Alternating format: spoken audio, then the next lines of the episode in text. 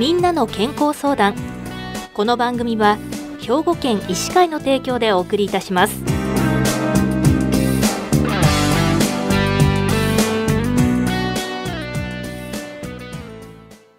みんなの健康相談。ご案内の岡本里奈です。今週は兵庫県医師会の神戸市灘区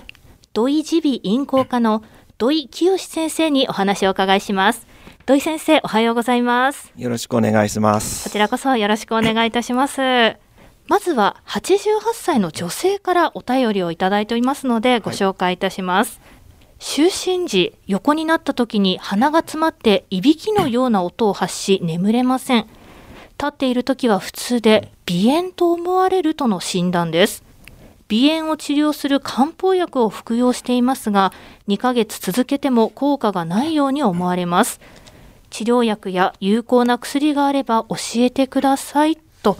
いうことなんですけれども、うん。はい、まあ、この方、鼻炎と思われるという診断を受けたということですが、横になった時に鼻が詰まっていびきのような音がする、これは鼻炎の症状の一つなんでしょうか？そうですね、まあ、ちょっと、あのー、見てないとわからない部分もあるんですけども、はい、おそらくまあ鼻が詰まってらっしゃるということで、あのー、まあ、鼻炎がまあ関連している可能性は高いと思ってます。そもそもこのいびきというのは、どういった症状を指すんでしょうか？はい、えーと、いびきというのは、えーとまあ、鼻を含めまして、まあ、上気道という部分ですね、気管支までの通り道の気道ですね、っていうところが、まあ、狭くなることで、まあ、吸った息の空気の抵抗が、まあ、強くなります。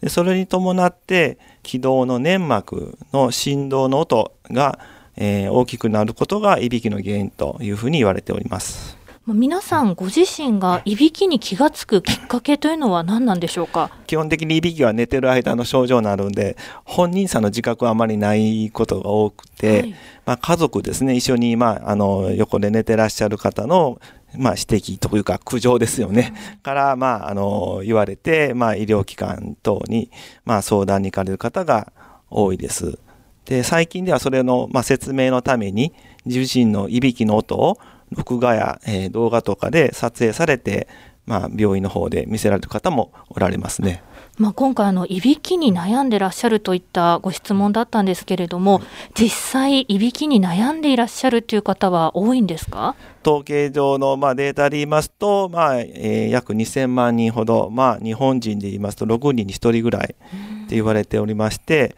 まあ、特に中高年の男性の割合が高いと言われています。なかなかに多い数字かなと思うんですけれども、はい、このいびきというのが関連する病気というのもあるんでしょうか？そうですね。特に大きないびきを、まあ、される方の中に、まあ、ちょっと太っている方肥満の方ですねという方の中には睡眠時無呼吸症候群といいまして、まあ、いびきだけではなく寝てる間に呼吸自体がある程度一定期間止まってしまってあのいろいろちょっと障害を起こす病気がありまして、まあ、そういった方が一部含まれていることがあります。ではあのご家族からの指摘があったらまずは受診するというのが大事になってくるんでしょうか、うん、そうですね。もう結構周りの方が迷惑されていることが多いのであのその説明のためにも、はい、ぜひ一回来ていただくと分かりやすいかなと思います。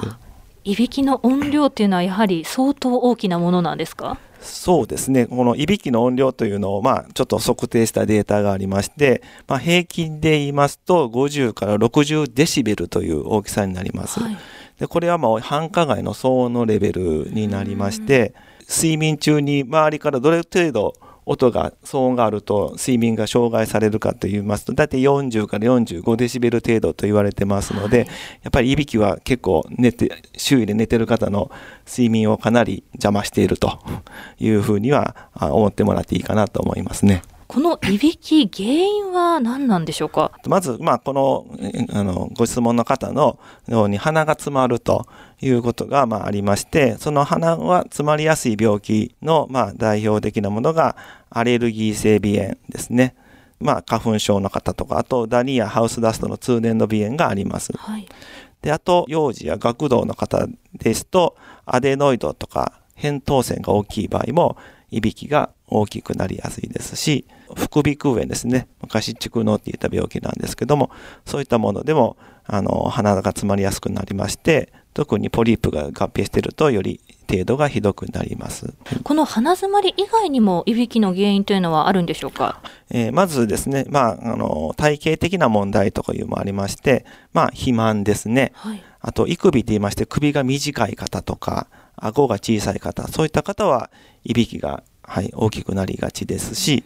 あと、まあ、寝ている時の姿勢ですね。いわゆる寝相というものですけども、横向きで寝てるよりかは仰向けに寝てらっしゃる姿勢の方が、いびきが大きくなりやすいと言われてます。はい、あとは、ま生活習慣に関して言いますと、寝る前の飲酒とか、あと睡眠薬ですね。そういったものを、まあ、使っていらっしゃる方とか、あと、まあ、ちょっと疲労が大きい方、まあ、そういったものは、えーと、ベロの付け根絶根鎮火って言いますけどもそれが出やすくなりますので、まあ、それもいびきの大きくなる原因と言われてます。うん、いびきにも様々な原因があるんですね。はい、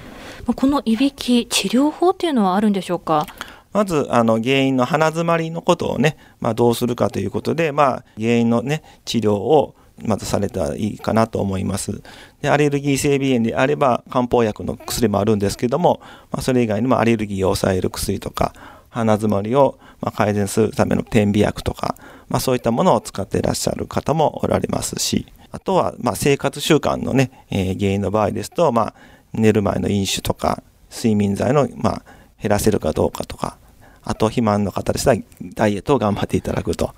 いったことも効果的ですしあと最近でしたら鼻づまりをね、矯正する、まあ、グッズみたいなのがありまして、えっ、ー、と、ビッグ拡張テープと言いまして、鼻の外に、えー、外部というところにテープを貼って、聴力によって、あの、鼻の空間を広げてあげることで、いびきを整えたりとか、あとマウスピースを使って絶骨鎮火を予防したりとか、まあ、そういったグッズもありますね。それぞれの方に応じた治療法っていうのがあるんですね。はいそうですね。では最後になりますが今回ご質問いただいた方へのアドバイスはありますか？まあご質問いただいた方、まあ、鼻づまりでいうことですけども鼻づまりの原因もいろいろありますのでよければまあ耳鼻咽喉科のえー、専門の施設でよく鼻の中の、ね、状態を見ていただいて、まあ、その原因の病気に応じたお薬を選んでいただいたりとか治療の方法針を決めてもらえるといいのかなと思ってます。はいわかりましたありがとうございました、はい、今週は兵庫県医師会の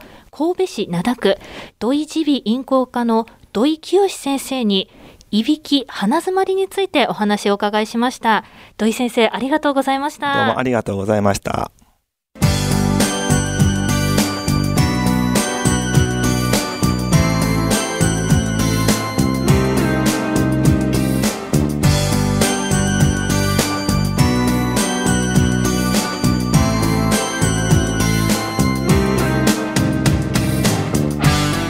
みんなの健康相談ご案内は岡本里奈でしたこの番組は兵庫県医師会の提供でお送りいたしました。